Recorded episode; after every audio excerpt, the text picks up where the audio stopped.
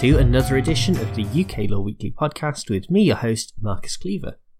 This week we're going to be looking at the case of the Crown on the application of Palmer and Northern Derbyshire Magistrates Court. The citation for this case is 2023 UKSC 38. And these proceedings that we're going to be looking at today are all about insolvency, and in particular how the insolvency of a company can affect employees who are being made redundant.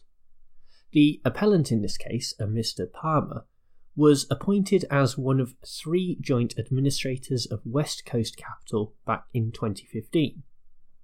Things moved quickly as the very next day employees at the company were told that they were at risk of redundancy and that there was to be a meeting that afternoon. Before the day was done, the employees were handed another letter dismissing them with immediate effect. The legal issue at the heart of this case relates to Section 193, subsection 1 and 2 of the Trade Union and Labour Relations Consolidation Act 1992. This provision creates a duty such that an employer who wishes to make at least 20 employees redundant within 90 days must give notice to the Secretary of State at least 30 days before the dismissals take place. Failure to do so is a criminal offence under the legislation, and an individual can be prosecuted if they are a quote, director, manager, secretary, or other similar officer of the body corporate. End quote. In this case, the Secretary of State was only made aware of the redundancies when a form was emailed three weeks later. Later on that year, criminal proceedings were commenced against Mr. Palmer, alleging that he had committed an offence under the 1992 Act. In his defence, Palmer argued that, as an administrator of the company appointed under the Insolvency Act 1986, he was not an officer within the statutory definition of the offence. The Magistrates Court held that he was such an officer and the Divisional Court dismissed his claim for judicial review of that decision. With that as the background, Palmer appealed to the Supreme Court, which is where we pick things up. The problem that the justices faced in these proceedings is that there isn't really any definition of officer within the legislation, nor any other statement that holds authority.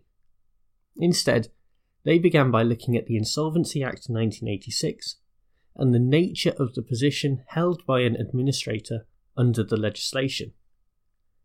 Here, the references to an officer are not suggestive that an administrator is an officer of a company, and instead point in the opposite direction so that an administrator is not intended to be an officer of a company in administration. Furthermore, even though the 1992 Act does use the more general term other similar officer, the justices felt that there was no scope for expanding the definition so as to include an administrator. The statute gives no hint that a broader definition is warranted, and indeed the word similar seems to hint that the person should be similar to a director, manager, or secretary. In the absence of any real authority from the legislation or from case law, both parties supported their case by relying on policy arguments. Palmer argued that if administrators were included in Section 194, then that would create a conflict between that duty and the statutory purposes of administration. However, the Supreme Court was not convinced by this because if this was an issue, then Parliament would have excluded companies in administration from the Section 194 duty entirely. The respondents argued that if administrators were not considered to be officers, then it would leave a vacuum in responsibility, and there would be no way to deter non compliance with the duty.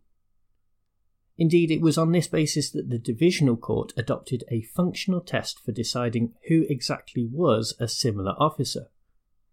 However, the justices were not convinced by that approach, as it had no basis in the legislation. Ultimately, they held that an officer must be a person who holds office within the constitutional structure of the body corporate. That is the normal meaning of the word in that context, and is supported by the surrounding provisions. Therefore, Palmer was not an officer, and his appeal was allowed. Overall, I think that this decision of the Supreme Court perhaps creates more problems than it solves. For administrators, this is very good news, as they will now be able to go about their job without worrying about the statutory duty created under sections 193 and 194 of the Trade Union and Labour Relations Consolidation Act 1992.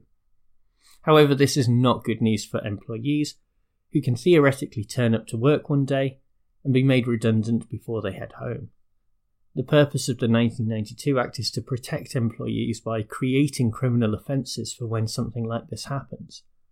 While a company could still be found guilty, there should be no illusion that this decision creates a loophole and makes workers more vulnerable. It is now up to Parliament to respond and hopefully do something to try and close this gap.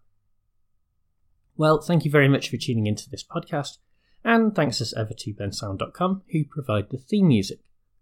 A quick reminder before we go that if you would like to support the podcast and help to keep it ad free, then you can subscribe to my newsletter and earn yourself some nice perks, including more content from me each week and a free ebook on how to answer essay questions on a law degree.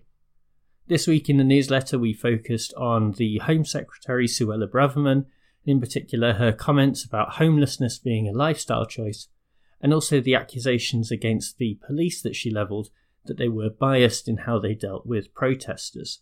All very controversial stuff, and as I argue in the newsletter, probably should cost the Home Secretary her job. Anyway, if that sounds like something you're interested in, do check out the link in the description to this podcast episode. I'll be back with another episode next week, but for now, bye!